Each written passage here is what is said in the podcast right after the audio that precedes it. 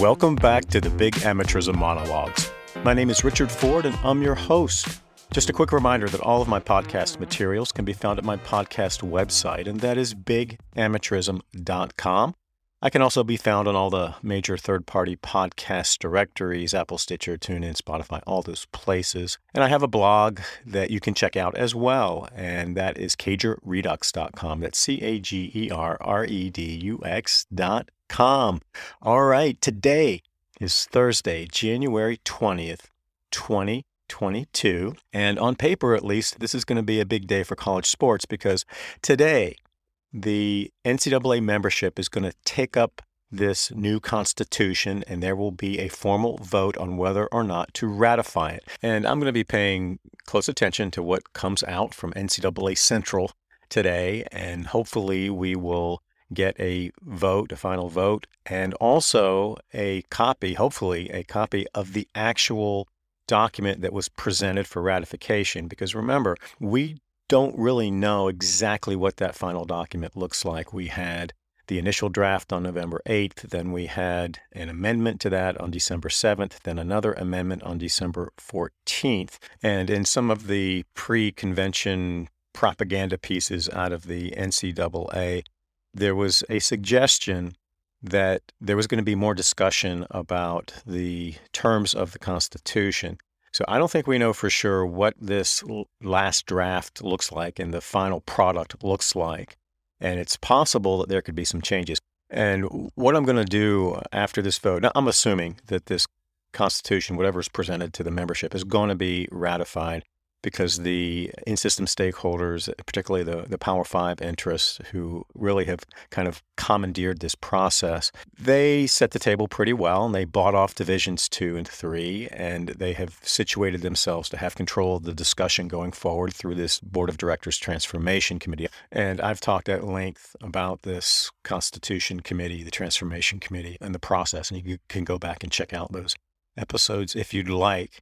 But I am going to have to take some time to look at this final document and compare it to the prior drafts and see what, if any, changes have been made. And then we can start to talk about next steps and what I think is likely to happen and what issues I think are likely to be at the top of the list for this division 1 board of directors transformation committee and then how that work ties into all of these other moving parts in the regulatory model of big time college sports and, more importantly, the business model of big time college sports. Because lurking beneath all of the rhetoric and all of the regal, bold language about transformative change and acting only with the best interest of the student athletes in mind, underneath all that is a rapacious business motive for all of these participants at, in the money products in big time football, big time basketball, and all of the surrounding satellite stakeholder beneficiaries in the multi billion dollar business of big time college sports. let's not be mistaken here. This is about money. This is about power. This is about market share. And this is about absolute iron fisted control over the regulatory model and the business model. It's something that the NCAA and Power Five were doing together jointly since 2019 in their quest for the Iron Throne of college sports in Congress and in federal courts. And as I've discussed in prior episodes, they've had to readjust their strategy, and now the Power Five are basically putting the NCAA in the back seat, and the Power Five is now in the driver's seat, and that is very clear from the composition of this Division One Board of Directors Transformation Committee. But I, I want to talk a little bit about some of the things that have happened since my last episode, and I want to reemphasize one of the overarching themes of my podcast and my blogging, and that is that you can never look at a single issue, a single event, a single milestone in the regulatory model or the business model of big time college sports. You have to zoom out and look at what's happening together from different components of the overall business and regulatory model. And then another important overarching theme that I have reinforced time and time again is that almost all the information that we get about the business of big time college sports runs through people, institutions, and interests that have a direct financial stake in preserving the basic elements of the business model. So I, I have tried in my podcast to dig beneath what we get from public statements, what we get from news accounts, what we get from spin doctors uh, who are part of the, the business model. And because of the self serving nature of what we get through these in system filters, and these are very powerful filters, some of the most powerful in America.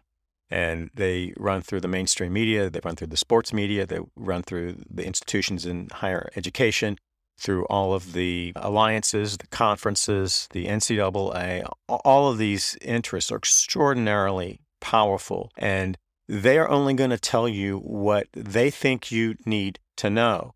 And a big part of this game has been trying to get uh, public support for certain of the things that have been happening behind the scenes. And what's happening with this constitutional makeover and also with these discussions about the expansion of the CFP are really good examples. And because we never really know for sure what's happening behind the scenes, we have to rely on our common sense, on our critical thinking, on uh, drawing intelligent judgments from the information that comes out. So I want to talk about a few of these things and just put them on the table because I think it's important to, to have as much of this on the table as possible as we're analyzing what's going to happen moving forward with what I think will be a new constitution. So there are really three things, and I think they're all related. But if you read news accounts of these three things or you were paying attention to those three things, you would never know that they are tied together.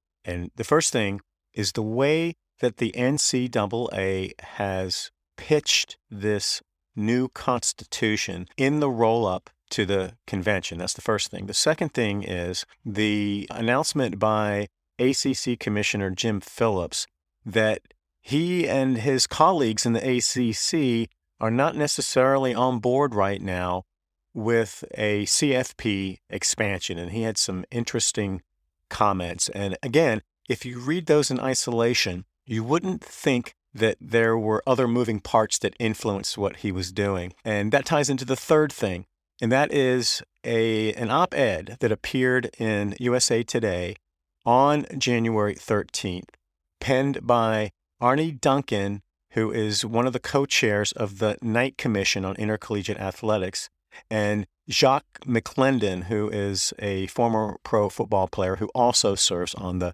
Knight Commission. And it was a really interesting op ed, in my judgment. And it, raised some important themes. But the way that those themes were crafted and packaged and presented diverts attention from some of the more important issues in big time college sports. And chief among them, and this is going to be one of the overarching themes in all three of these things, is that within this quote unquote debate about the future of college sports at the regulatory model, at the business model, the parameters for discussion are very, very narrow. In the interests of the NCAA versus the in, uh, interests of the Power Five versus the interests of the Knight Commission on Intercollegiate Athletics all operate within very narrow parameters and assume the legitimacy of the most basic elements of the business model, including amateurism, the student athlete, the collegiate model, and the assumption that the institutional interest will always trump the athlete's interest. So let's talk about the, the first issue, and that is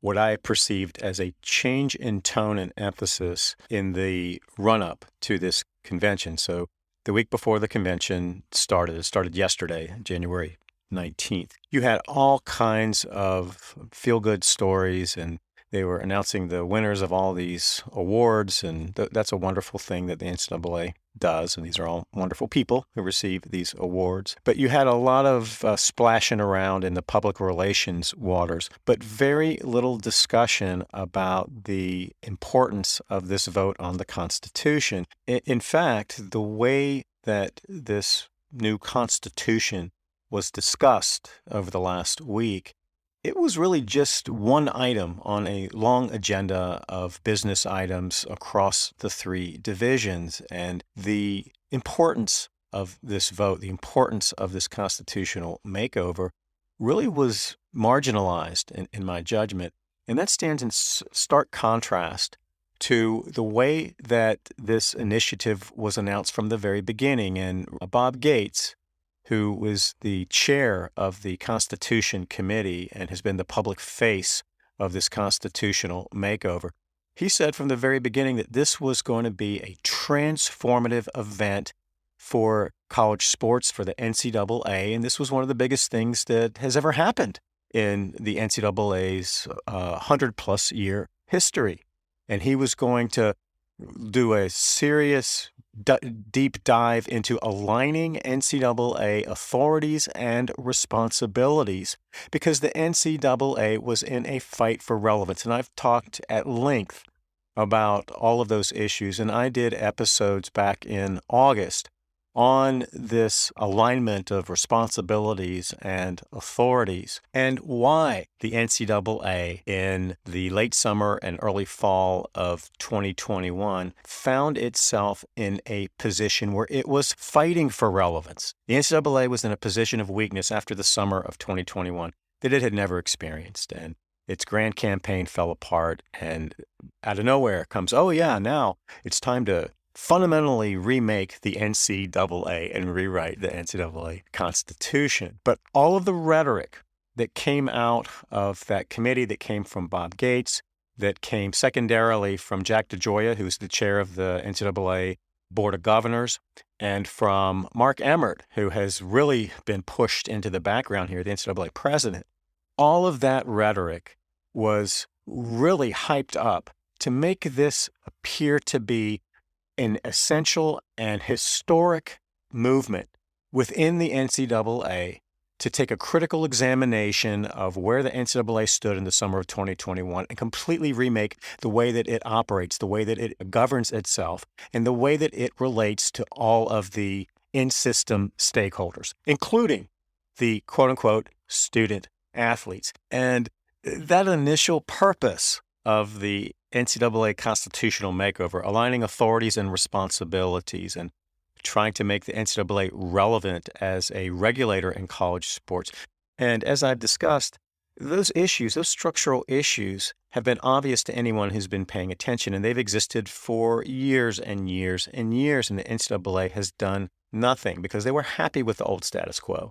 It's only when they got uh, their butts kicked at every turn in Congress and federal courts in trying to prevent these state name, image, and likeness laws from going into effect, all that stuff. They lost on all of those issues. And all of a sudden, they're talking about this need for transformative change in the way that the NCAA governs itself and the way that it operates. And I, have said before that if the NCAA and the Power Five had gotten their way in Congress and in federal courts in 2020 and 2021, we're not having this discussion. This Constitution Committee doesn't exist, and the old status quo would have been federalized by Congress, and the NCAA and the Power Five would be marching forward with all of their self righteousness and arrogance, and they would be sitting on the iron throne of college sports regulation, and they would be untouchable. So it was only because they didn't achieve their goals in 2020 and 2021 that we're even having this discussion. And after the initial acknowledgement, I think this was a, a, about as honest as I've heard an NCAA representative uh, portray the state of the NCAA. Gates was pretty straightforward when he was saying, We're in a battle for relevance. We have to align responsibilities and authorities. But then that theme morphed into this hypocritical campaign that this constitutional makeover was all about student athlete well being with an emphasis on health and safety. And as I've discussed in prior episodes, when you look at the drafts that came out, the language that from that very first draft on November 8th that could arguably have suggested that the NCAA was going to have some enforceable standards relating to health, safety, and athlete welfare. Those got taken out. And all of the athlete friendly components of that initial draft were an illusion. And on the back side, we had the same type of constitution that you had before, where you have all these fluffy principles, but there is absolutely no language in any portion of that constitution which would give the athletes the ability to enforce those proclamations. And you're back to the same issues you had with the old Constitution. And that is the ultimate misalignment of responsibilities and authorities. And that is that you have all these fluffy principles that you claim that your business model and your regulatory model is built upon, but there's no actual legislation that allows any of those principles to be enforced by anyone. Most importantly, though, the student athletes are supposed to be the beneficiaries of those principles. But that was the storyline. And the NCAA just propagandized the heck out of that. And then the rhetoric started to change a little bit. And I think these were subtle but very important shifts in messaging. You had both Bob Gates and Mark Emmert making public comments that really moved back, pulled back a little bit from this rhetoric about transformational change. And yes, this was important, but the the business goes on. The business of the of college sports goes on. And then you also had another narrative develop, and that is that yes, we have this constitution, but boy, our work is far from over. This is just the the grand contours of this makeover. And outside of the movement in power from the NCAA to the divisions, a lot of the Constitution was really a cut and paste exercise. And I, I, did an episode on that theme, and I went back and compared the old Constitution section by section to the new Constitution. And they were substantially the same in terms of the principles that were brought forward. And, and some of it was just verbatim, cut and paste into the new Constitution. But the our work isn't over yet. This is just the beginning theme. But was put on the table on January 14th in one of these social series podcast episodes. Again, that's a, a propaganda machine for the NCAA. But you had three representatives, one from each division, including the Division One representative uh, Jere Morehead, who's the president of the University of Georgia, who also is the chair of the Division One board of directors and is on both the Constitution Committee and the Division One board of directors transformation committee. He's a very powerful person right now, and he also is, I think, the the head of the SEC conference entity. And of course, Greg Sankey, who is the co-chair of the transformation committee, is the SEC commissioner. So you have a prominent SEC face on this transformation committee. And I've talked about that as well. But all three of those interests, there was a president from Division Two, a president from Division Three, both who serve on, on multiple committees involved with this constitutional makeover. But their message was look, we have a lot to do and there's a lot to work out. So, in, in that podcast episode, we heard some of the same rhetoric. This is transformative and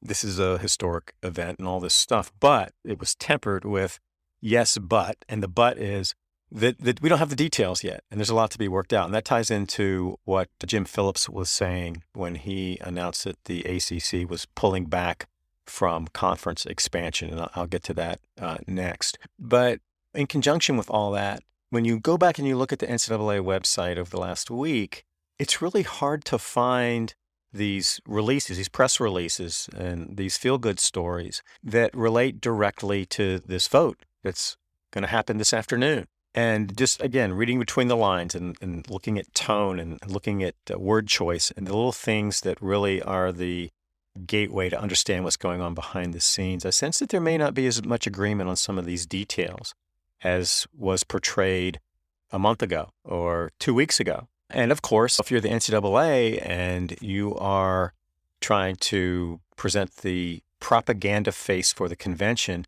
you have to account for the possibility, I think it's remote, but you have to account for the possibility that this new constitution won't get two thirds uh, majority vote, a supermajority of, of votes. I think that's unlikely. I think it's going to happen, but you have to have that in the back of your mind. But it's going to be real interesting to see on the back side of this vote, whatever happens, how the NCAA portrays it. We're going to fold that into our discussion about what the final constitution actually looks like if it is ratified. So you, you have that.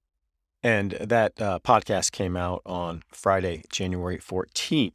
On the same day, on the same day, we get a stop the presses announcement from ACC Commissioner Jim Phillips. And this came after a news conference with a small group of reporters. We're back to that same tactic that the NCAA uses and Mark Emmert uses. So we don't know who was among this small group of reporters. It's funny when that tactic is used to try to get a message out and control the message, we never find out who these reporters are. You can try to go back and, and piece it together.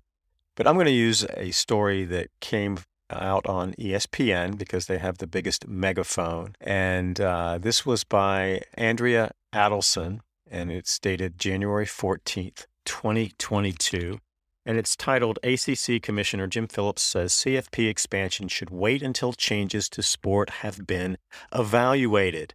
That's a big statement because despite Phillips' attempt to say that he, that isn't a change in position, it sure looked like a fundamental change in position to the outside world, and it was covered as if it was a fundamental change in opinion. And I think the fact that Phillips held, held this press conference with a small group of reporters uh, reflects that this is a, a big deal. But in, in my view, what's important about Phillips' announcement is that he ties the expansion of the CFP to the work of the Transformation Committee and the future of the NCAA. And he recommended, and again, he's saying that this is what his presidents wanted, and he talks about all the people that he consulted. And it's all the in system stakeholder beneficiaries in the ACC. And apparently, there was consensus, according to Phillips, that the ACC wanted to just put the brakes on these expansion talks for up to a year so there could be a holistic evaluation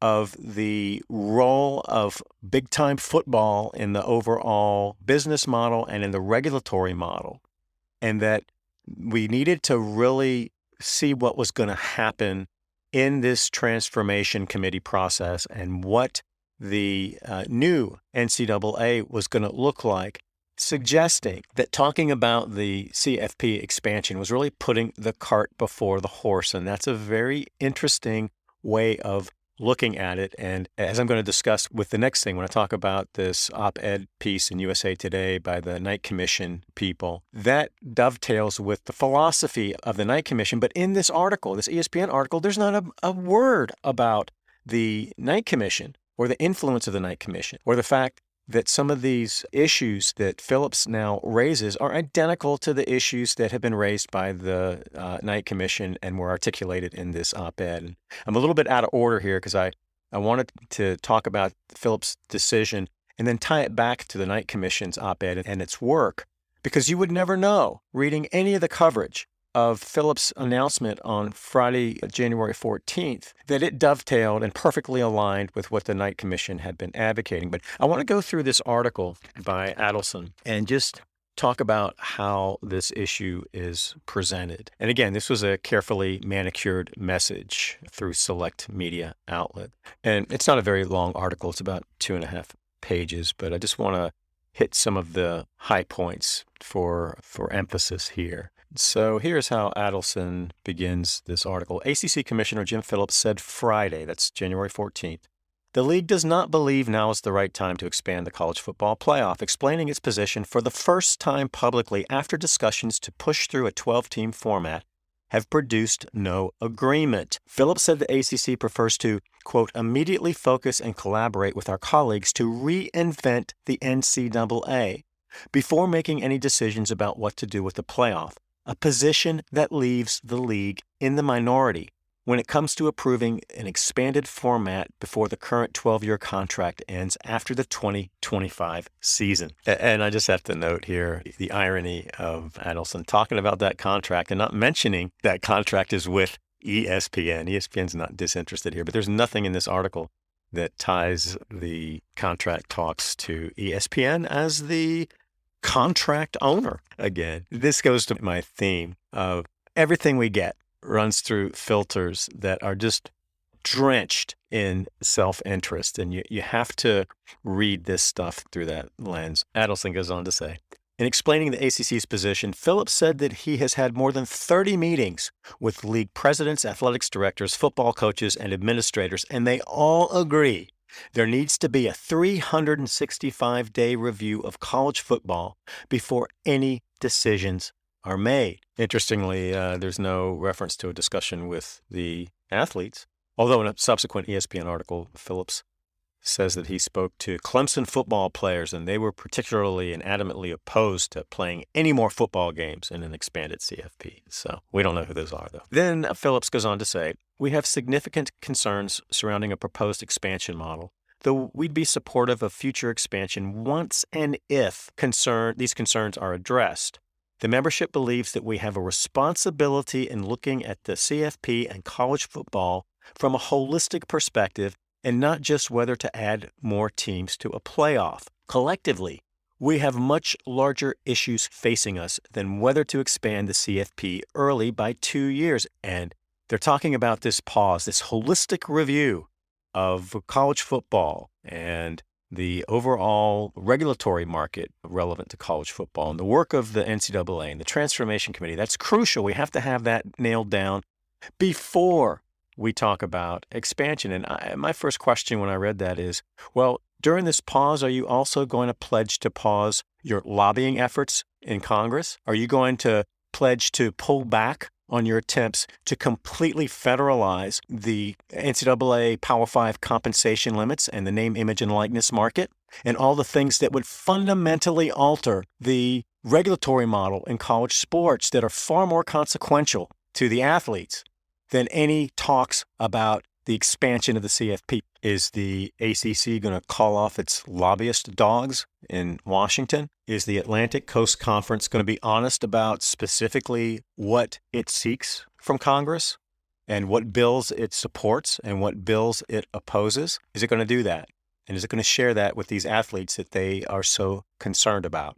I'll be talking more about that in other episodes and the ACC's stealth use of the Student Athlete Advisory Committee, the ACC SAC committee, to get its message in front of Congress. And that happened right before the September 30th hearing in the House. And that's an interesting story. But what does this pause entail? What exactly are the agenda items to discuss during this pause?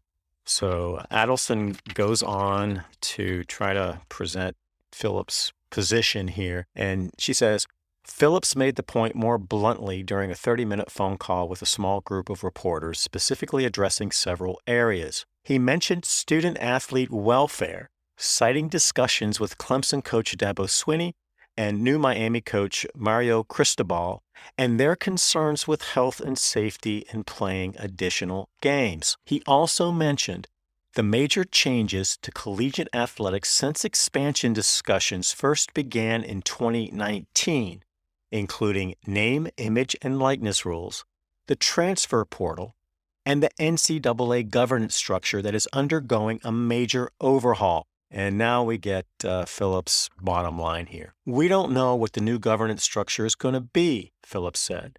We don't know what Division 1 is going to look like. We don't know what's going to happen with the different subdivisions within the three. And so, how can we put together the CFP expansion when we have no idea where this transformation committee is going to take us. So that's part of this instability that we feel like this is not the right time for expansion. Now, I don't know about you, but if I am a sports journalist, and Andrea Adelson is, is an excellent writer, I, I really like her stuff, and she does some great work within the limitations of ESPN's obvious conflicts of interest. But wouldn't it make sense to either question Phillips or raise independently why he didn't be a little more specific about his concerns since Jim Phillips sits on the NCAA Constitution Committee and the NCAA Division I Board of Directors Transformation Committee. He is commenting, making those observations on the concerns he has about the direction of those committees as if he's a complete stranger to them. He is at ground zero with both of those committees. And that obvious gap in the tape just reflects how information is manipulated, how it's presented, and how you really don't know what's actually happening behind the scenes. And some of the best sports writers in the business aren't asking the tough questions. So this goes back to what I said at the very beginning of the episode and what I built my podcast around, and that is that everything that we get runs through these filters of self interest. And another ironic piece of this is that Phillips is justifying in part his position or the position of the ACC on the feedback that he's gotten from university presidents. And in a later article on June 17th, Heather Dinich, another great reporter for ESPN, she quotes Bob Bowlesby, the commissioner of the Big 12, as saying that Phillips is really being directed by the ACC's universities, presidents, and chancellors. I'm just like, wait a minute. Jim Phillips is sitting on this Constitution Committee and this Transformation Committee, and the new Constitution essentially eliminates the presidential leadership and control model of intercollegiate athletics that was a miserable failure, and it was the product of the Knight Commission's recommendations in 1991 in their seminal report, Keeping Faith with the Student Athlete. And under this new constitution, the NCAA Board of Governors, which was specifically designed in the mid 90s to be top heavy with university presidents and chancellors, that body is going to go from a body of 21 down to a body of nine.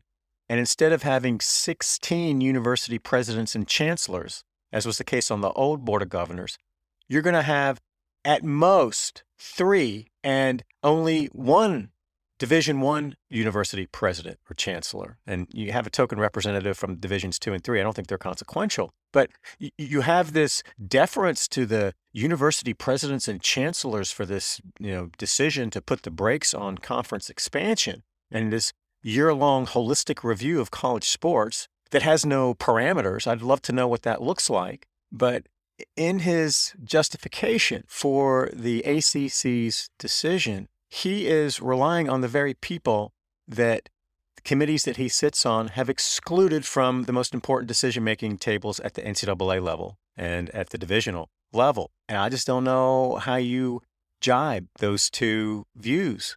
And maybe Phillips voted against the Constitution. We, we, don't know. I think everything that has come out so far suggests unanimity. There always is unanimity at the NCAA. But when he's sitting on this Constitution Committee and there's discussions about reducing the size of the board from 21 to 9 and giving the presidential control model a proper burial, did he vote against that?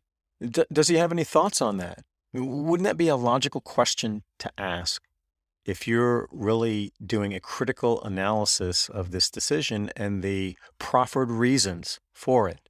And I, I, just don't see that. And some of what Phillips says just can't be reconciled with the roles of responsibility that he has under this new NCAA governance process. And he's going to be right there with a prominent seat at the table. And I just find it difficult to believe that he doesn't know what this transformation committee has in mind. It, it was formed with a purpose, and they've been very coy about w- what that is. Unless it was just this naked power grab by the Power Five, which I, I believe is a, a threshold priority for the that committee. But Beyond that, there had to have been some discussion about what this committee was going to do, what it saw its role moving forward. And this notion of, well, we don't know yet, and gosh, we're just going to have some discussions and it's all just going to play out the way it plays out. Just give us time and trust us. That's the same garbage we've been hearing from in system stakeholders and decision makers for decades. And it's one of the reasons that the NCAA is in the position that it's in right now, fighting for relevance and trying to align responsibilities and authorities. And I think this goes back also to this these built-in conflicts of interest that exist in the college sports regulatory market and the business model writ large. And Jim Phillips, I believe, in sitting on the Constitution Committee and the uh, Division One Board of Directors Transformation Committee, he is serving essentially as a fiduciary for the interests of the NCAA when he's wearing his Constitution Committee hat, and then for Division One when he's wearing his Transformation Committee hat and tying the expansion issue to the work of the transformation committee and trying to position the ACC for its unique interest within those three moving parts looks to me like a conflict of interest, the same kind of conflict of interest that Greg Sankey's been accused of. So it's everywhere, it's ubiquitous. And unless we have external regulators coming in and just shutting down the NCAA and taking over, it's not going to change. We have the same people who created this mess sitting in the decision making chairs claiming that they're going to clean it up. And from Jim Phillips' perspective, the hat he wears as the ACC commissioner is not necessarily aligned with the hat he wears as the NCAA representative on the Constitution Committee or with the hat he wears as a representative and fiduciary of Division 1 interests. Those three things have inherent conflict and always have which is one of the reasons that we have this power grab by the Power Five. So I, I just don't understand why those issues aren't part of the discussion. All we get are these articles that come through sources that are obviously conflicted, putting out whatever it is that Jim Phillips and the ACC want for public consumption at this point in time, and that may change next week or next month.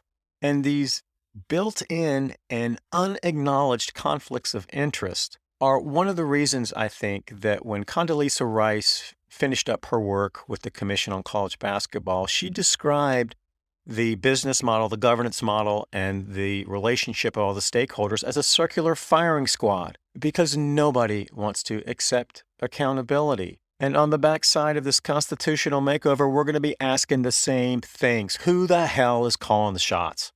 And to me, on paper, it looks like it's going to be the Power Five under the NCAA governance model. And on the business side, we know it's the Power Five. So again, F- Phillips' conflation of those three roles that he plays and those three interests really shines a bright light on the dysfunction in the governance model and in the conflict between the claimed values of the institutional interests, the NCAA interests, and the all the in, the uh, Power Five institutions, and the business motives.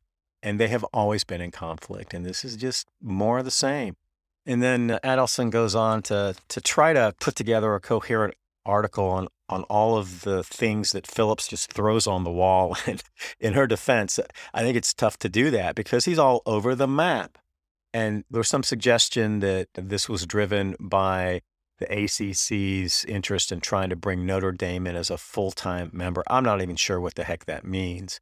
And so he's having to field some criticism, and he got some blowback on this. The message boards were criticizing his leadership and all that. But, you invite that when you make a bold statement like this that seems to be inconsistent with what uh, you had agreed upon before or led people to believe that you agreed upon before. And who knows? Who knows? Phillips is new, and the position he has on the conference issues in the in football and the expansion of the CFP may be much different than what John Swofford's were. Who knows? So maybe more will be revealed. Certainly it will, and all this will come into focus through the benefit of hindsight. So now I want to turn to this op-ed in USA Today by Arne Duncan, who is a co-chair of the Knight Commission, and then Jacques McClendon, who is a member of the Knight Commission. And the title of this op ed is What's Wrong with the College Football Playoff? There needs to be more for athletes. And that last part is very important. This is presented as an athlete oriented opinion piece. And before I get into the substance of this op ed, I just want to point out, and I talked about this a bit in my series on the NC State infractions and enforcement case and the role of Carol Cartwright who was on the Committee on Infractions and was managing all the basketball related cases, she at the time was also the chair, a co chair of the Knight Commission. And I talked about the Knight Commission's work, how it has evolved, and how it has really moved away in many ways from its foundational premise and when it was formed in 1989 by Theodore Hesburgh, who was the former uh, president of Notre Dame, and Dr. William Friday, who was head of the University of North Carolina system. But the, uh, the Knight Commission's very existence was premised on the belief that university presidents and chancellors were going to be the saviors of the misalignment between the business interests of big time football and big time men's basketball and the intellectual mission of higher education. And that is conflict that has existed in college sports that goes back to the early 20th century. And I've talked a lot about that, particularly in my Pay for Play series and the Carnegie Report in 1929. And the Knight Commission, in its early work, specifically channeled the Carnegie Report and its admonition that ultimately the responsibility for all this mess lies at the feet of university presidents and chancellors. And that in that 1991 report, the Knight Commission built its, all of its recommendations to decrease commercialization in college sports, to de emphasize the professionalized nature of, of college football and men's basketball, and to bring back into alignment in some rational way the big time revenue producing products and the goals and values of higher education. And that was going to be through the university presidents And the commission specifically challenged those university presidents and chancellors to take control of their own institutions, to take control of their own enterprises, specifically including big time football and big time men's basketball. And it was the influence of the Knight Commission's work in the early 1990s that led to this movement at the NCAA level for presidents and chancellors to have decision making seats on the important governing boards. And that's what happened with the what is now the board of governors and the division one board of directors and there was crossover representation. It was a big pile of conflict of interest. But since that model was put in place things have only gotten worse. The presidential control and responsibility movement has been an absolute failure and I've talked about that in some prior episodes, and I plan to do a series on the Knight Commission's work and how it has evolved. But one of the most important things to, to take away from that is that the Knight Commission today is looking for new space where it can be relevant. It's in a battle for relevance as well, I think. And the presidential leadership and control movement was an absolute failure. You don't hear them talking that much about presidential control and responsibility for intercollegiate athletics because I don't think they can do that with a straight face. In fact, they have uh, continued to advocate for independent regulators, independent decision makers on these NCAA governing bodies that have been dominated by university presidents and chancellors. And it just falls into the you can't make this stuff up category. But one of the things that they've tried to do is to pivot towards athlete friendly issues. And the problem with that is that the Knight Commission, the NCAA, some of these other outside advocacy groups like the, the Drake Group, their starting point is the protection of institutional interests. And when they start trying to talk about athletes' interests and athletes' rights and athlete well being and protection, they're speaking that as a second language, athletes' rights as a second language. And uh, quite frankly, they're just not very good at it. And they have some wonderful people on their board. And there are some things that I really agree with. Notably, their calls for transparency in college sports decision making and in college sports finances. And I've been all on board with that. And that, that goes back to their original uh, thinking and original philosophies from the early 1990s. But they haven't gotten much done there because the in system stakeholder beneficiaries don't want people to know what's going on behind the scenes, how decisions are made, or how the money actually moves, or how much of it there actually is. So those criticisms are fine, but the Knight Commission is an independent nonprofit. It's an advocacy group. It doesn't have any formal role, but it still has sway because it has uh, a reputation. It's uh, manicured over the last, what is that now, 30 years? And it has important people who support it. But the other thing that's important to understand about the Knight Commission is that it has had a symbiotic relationship with the NCAA. And when I talk about this narrow band, these narrow parameters within which this, these debates occur, and you have the Knight Commission telling the NCAA what to do or taking positions that seem for public relations purposes to be hostile to the NCAA's thinking or its decision making, that's an illusion because there is very, very little distance between the Knight Commission and the NCAA. And when you go back and you look at who is currently on the Knight Commission, there are 21 members. And I, am not going to talk about the, the demographic profile. It actually, on paper, looks pretty good. You have uh, a lot of uh, black men on, on the commission. And I think that's a good thing because that kind of representation is absent, I think, from the NCAA governing boards. But there is not a single current revenue producing athlete, either a big time football player or a big time basketball player, black or white. So while they're talking now through the lens of uh, student rights and athlete interests and protecting the interests of the athletes, they don't have any current athletes who are in the trenches right now offering input. They have a couple of athletes who are several years removed, but none in a revenue producing sport. They're in non revenue sports.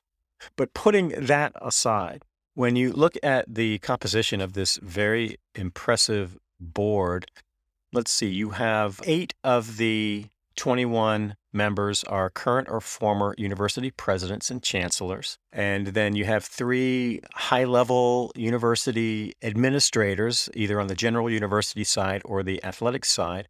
And you have a conference commissioner. So that's 12, over you know, 57% are coming out of the belly of the beast that created this mess. Okay.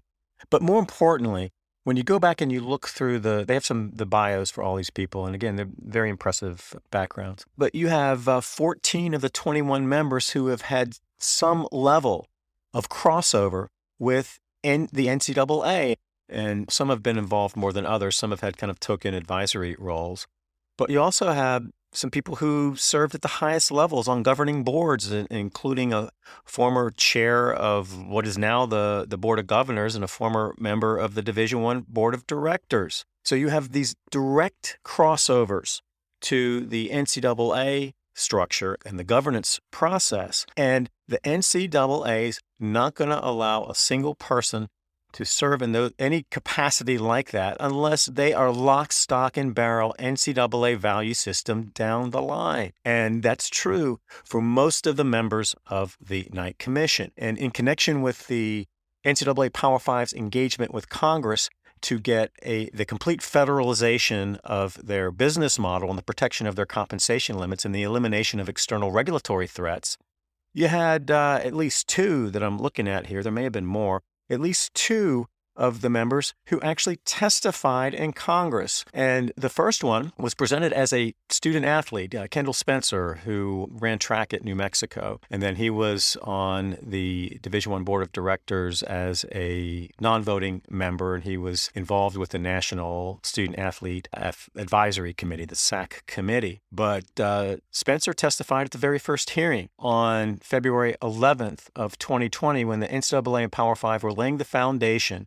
for their congressional campaign, and they went to, uh, to, Congress and said, We need your help. They were very coy about what that help was going to be. They weren't talking about preemption and antitrust immunity and a provision that athletes cannot be deemed employees. They were very coy. It was get your foot in the door. But uh, Mr. Spencer was there, and he's a very impressive person, and he spoke in a way that suggested that he was on board with name, image, and likeness rights, but there wasn't any honest discussion at that first hearing about how we were going to get there and what the backside would look like after the NCAA and Power Five got all these federal protections and immunities. And then he is on the NCAA Constitution Committee, and he's also on the NCAA Division One Board of Directors Transformation Committee. He's up to his eyeballs in NCAA. Dr. Wayne Frederick, president of Howard University, and, and both of these gentlemen are, are African American. Dr. Frederick testified at that June 9th hearing in Senate Commerce, which was the NCAA Power Five's last ditch attempt to try to get preemption. It was a preemption only hearing where they just wanted to eliminate the states from the regulatory field and get these name, image, and likeness laws that were set to go into effect on July 1st completely taken off the books. And his argument was very subtle. He very clearly supported preemption. That was a, the, the preemption festival. there were six witnesses. Five said, yes, preemption. We've got to have preemption. We've got to have it right now, immediately. Dr. Frederick had a different take because he is the president of an HBCU. He's also a physician, and I really liked a lot of what he had to say on the health and safety issues, the very health and safety issues that we're going to talk about in this op ed. And that what Jim Phillips was talking about in the ACC decision, what he wanted to focus on. But Dr. Frederick was as I under, uh, understood his testimony, arguing against any federal mandate that would require institutions to adhere to some minimal enforceable standards on health and safety because he said it would break the bank for institutions like Howard University. That's not a pro athlete position, quite frankly. That is a business decision coming at it from an institutional standpoint and it's a legitimate concern. It's a real concern. I don't think that was ever going to was ever the intent of any of the proposed legislation in, in congress that was athlete friendly like the athletes bill of rights. I think there was going to be mean testing there. But dr frederick's testimony was not, in my judgment, athlete friendly, certainly not on the preemption issue. So you have this crossover, and it is substantial crossover. And I don't see a whit's difference between the substantive positions that the Knight Commission is now advocating for and the value system of the NCAA. It all operates within this very narrow, narrow pathway. And those guardrails are defined by NCAA values, NCAA restrictions, and NCAA business motives. So, with that in mind, let's let's take a look at this op-ed. So, Duncan was uh, the Secretary of Education under Obama. And uh, I mentioned him in a, prior episode. He went to Harvard. He played basketball at Harvard, and the Duke team that, that I played on my senior year, we went up to Harvard and we, we played them. They had a heck of a team, and Duncan was a, a really good player. He played professionally, I think, uh, overseas for a while. And of course, uh, Jacques McClendon is a former NFL player and great guys. And Len Elmore is uh, the other co chair of that uh, committee. McClendon's not a co chair, but Duncan and Elmore, and then Nancy Zimpher, who is a university president, uh, former university president or chancellor. But th- that's great leadership. And Zimpher doesn't come out of the NCAA mold. Elmore has a, a unique perspective, and he was a phenomenal athlete and one of my favorite players. Even though I was, I was a Duke fan, I, I, had allegiance to the Maryland teams my dad was from Maryland, and, and, John Lucas, who played with Elmore on those great Maryland teams. He was from Durham, my hometown. So I followed those Maryland teams, and, and I, I loved those teams.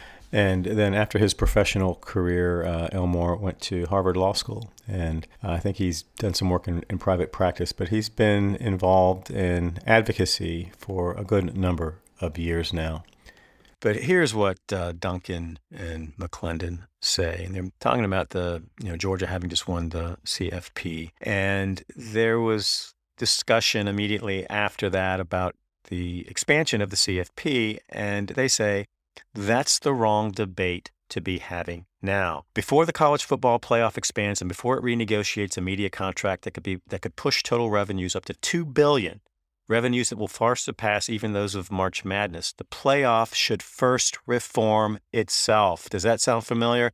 That's what Jim Phillips said. So Duncan and McClendon go on to say, put simply, the playoff should require that most of its lucrative revenue distributions be earmarked for the first time to specifically advance athlete health, safety, and education. Does that sound familiar? That's what Phillips said. And remember, in the coverage of Phillips's announcement on behalf of the ACC, there was zero reference to this uh, Knight Commission initiative and to this op ed that was released just 24 hours before. They go on Expansion without reform will worsen the badly skewed priorities of big revenue football, where exorbitant salaries and multi million dollar buyouts for FBS coaches are only the most glaring symptoms of a warped financial model that places a premium on spending for competitive advantage. No newsflash there. That again, that has been a problem in the big time college sports marketplace going back really to the 1970s and the evolution of the Power Five, and of course, the Board of Regents era when these big time powerful football interests sued for their, their financial freedom from the NCAA monopoly over televised football, and they won and they want. So then they have a section in this op ed that says, Where does the money go? And it says, The college football playoffs' unwillingness to take responsibility for athlete well being remains one of the great unreported stories in all of college sports. Now, let's just wait a minute here. So, Duncan and McClendon are trying to make this an issue about the CFP, the college football playoff. They're the problem. But what the hell about the NCAA? The CFP is comprised of university presidents and chancellors. And as uh, Duncan explains uh, a little later, the CFP is a private entity. It's formed as a limited liability company, not as an education nonprofit. I wrote about that in my blog, and, and there's a reason for that. They couldn't get away with trying to claim legitimate nonprofit status because it is a money making enterprise, as is the entire Power Five business model that has operated under the NCAA umbrella. And they go on. That story is routinely missed for two reasons. First, lack of transparency by the college football playoff makes it difficult to quote unquote follow the money. Amen. No doubt. No doubt. Second, there's a widespread but mistaken belief that the NCAA oversees the playoffs. In fact, the college football playoff is operated through an LLC entirely independent of the NCAA and controlled by a small group of FBS university presidents and FBS conference commissioners. But there are a few things just in those two paragraphs that I think are, are worth pointing out.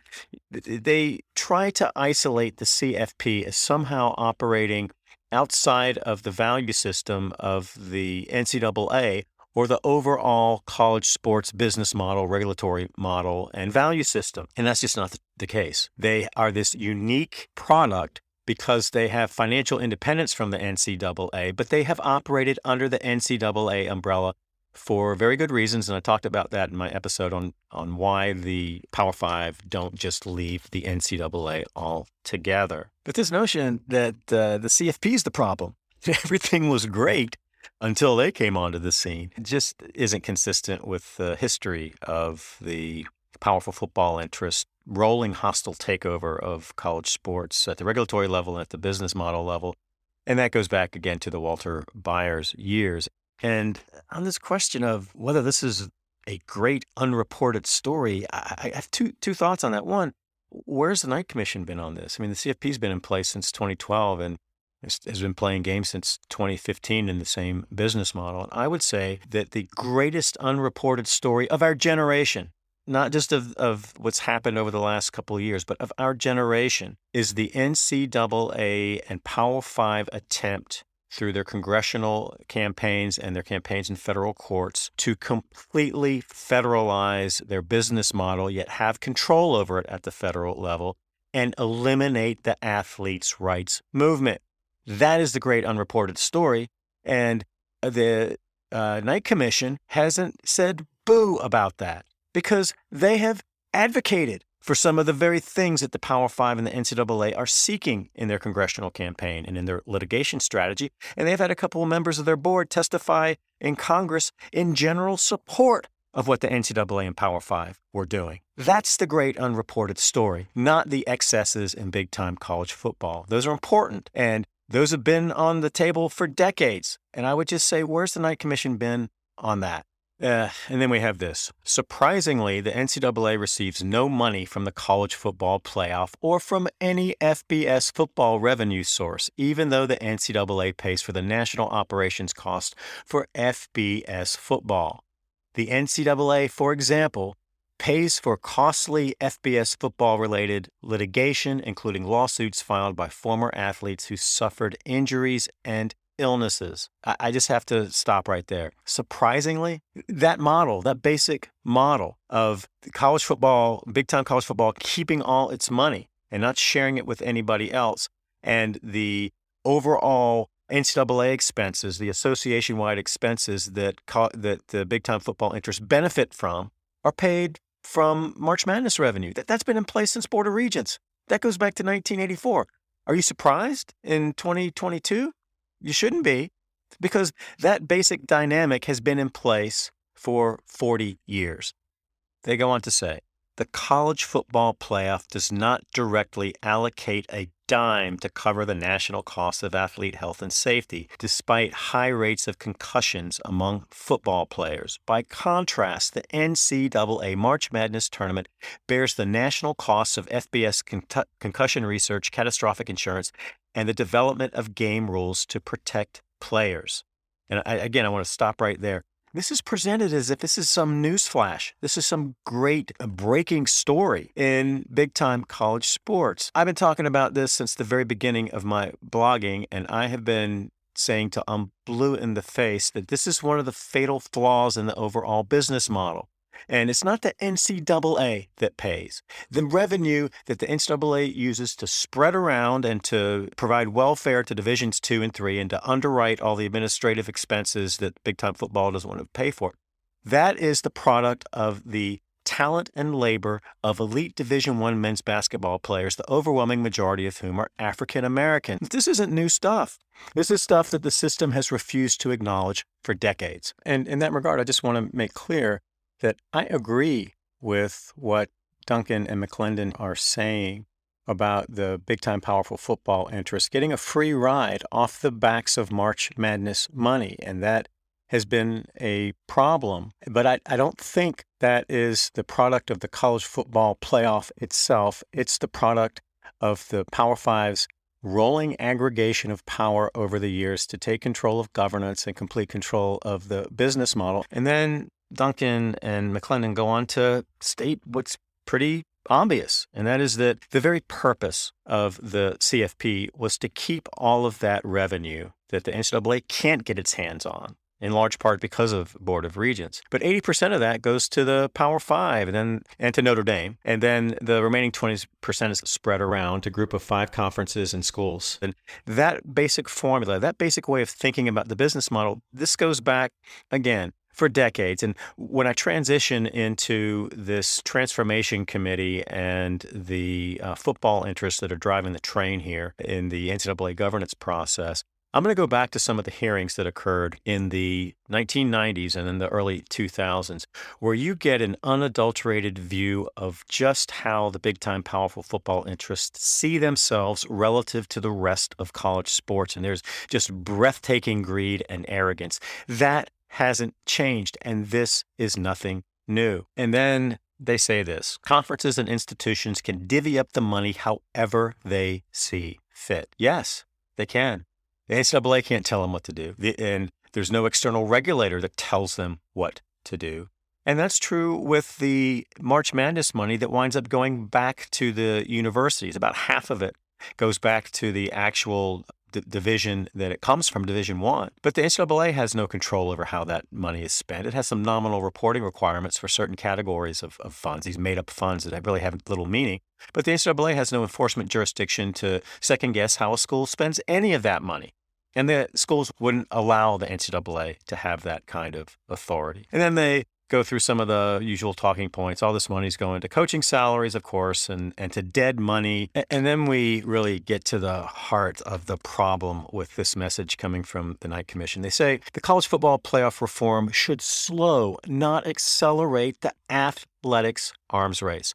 The Knight Commission on Intercollegiate Athletics, an independent group on which we serve, recently proposed a new framework connecting athletes' revenues with the educational model of college sports, the care model. I'm not quite sure what the educational model is. I don't know if that's been defined. That would be a good start towards reform. The model would require that the CFP earmark money for athlete health, safety, and education, and it would mandate much needed financial transparency by requiring disclosure and would include athletes in independent oversight of the college football playoff. Division 1 leaders understand that the incentives and spending of more than $3 billion of total shared revenues among FBS schools must be over, overhauled. That's why 21 coaches associations representing more than 300 men's and women's college sports and more than 84,000 Division 1 athletes have already endorsed the CARE proposal. Okay, there's just a lot right there. They talk about the need to take to put the brakes on the athletics arms race. That was a talking point, a rallying cry for the uh, Knight Commission in its early work, and was a central normative theme in their 1991 report. We, the university presidents and chancellors, need to put the brakes on this. But guess what? The arms race only accelerated at an alarming rate under the leadership of the very presidents that the Knight Commission recommended should be in control of intercollegiate sports. And in connection with this money being sent to athlete health, safety, and education initiatives, they don't talk about exactly how that would work out, but basically they're talking about a new diversion of wealth process, a, a welfare system where the big time revenue producing sports are going to send money to beneficiaries who can't pay for themselves. And that is implicit in the way that they characterize the interests that support their proposal. And when they talk about these 21 coaches associations representing more than 30 men's and women's college sports, they don't say that all those sports are non revenue sports. I, I, pulled up a list from the website, and it is the same list of quote unquote Olympic sport interests that the NCAA and Power Five trotted out in June of 2020 to make the case that in the name, image, and likeness debate, if these star athletes got name, image, and likeness, quote unquote, compensation, then all that money was going to come directly out of the coffers of the uh, universities that are sponsoring all these non revenue sports, and it's going to be a crime against the Olympic sports interests. And that uh, schools are going to start cutting scholarships, and then they're going to be cutting sports, and it's going to result in the collapse of the intercollegiate sports model.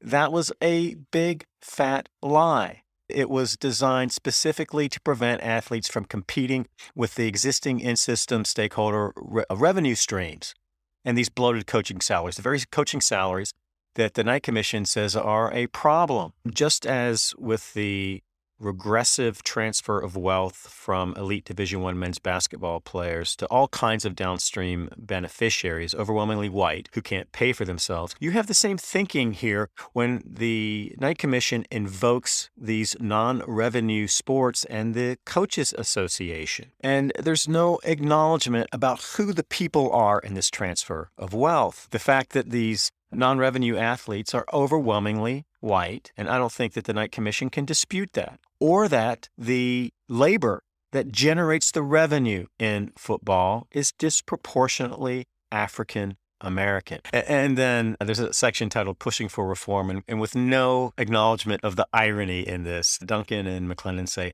the NCAA also can push for college football playoff to reform itself by refusing to cover national costs for FBS football since the NCAA doesn't control the sport's national championship or receive any related revenues. Really? The NCAA can do that? Where the hell have they been on that? They've had that issue on the table again since 1984.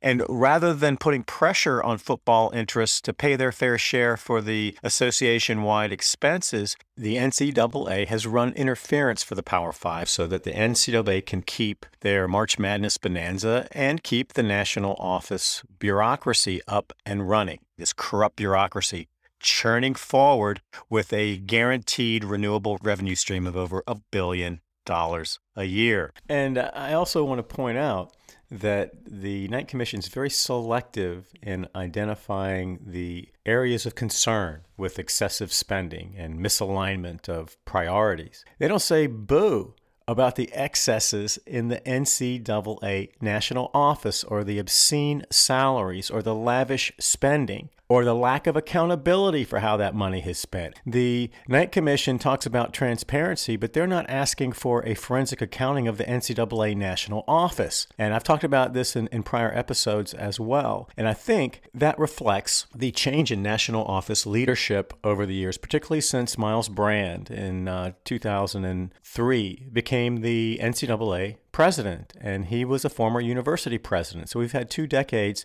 of university presidents, Myles Brand and Mark Emmert, holding the top job in the NCAA. And I think that there is this really unhealthy sense of collegiality where the university presidents that have dominated the, the Knight Commission's work and its thinking don't want to criticize another university president. And in the shadow of that silence, you have a NCAA national office that is out of control And the Knight Commission doesn't say boo about that. The Knight Commission rails coaching salaries, and they've done that for years. And I don't know how you can look at the excesses in coaching salaries and then turn a blind eye to the excessive salaries at the NCAA national office. What about Mark Emmert's $4 million salary? What about the black hole miscellaneous expenses on the NCAA's Form 990 tax disclosures? What about the conferencing? What about the private jets? What about the wining and dining? Where's the curiosity on that?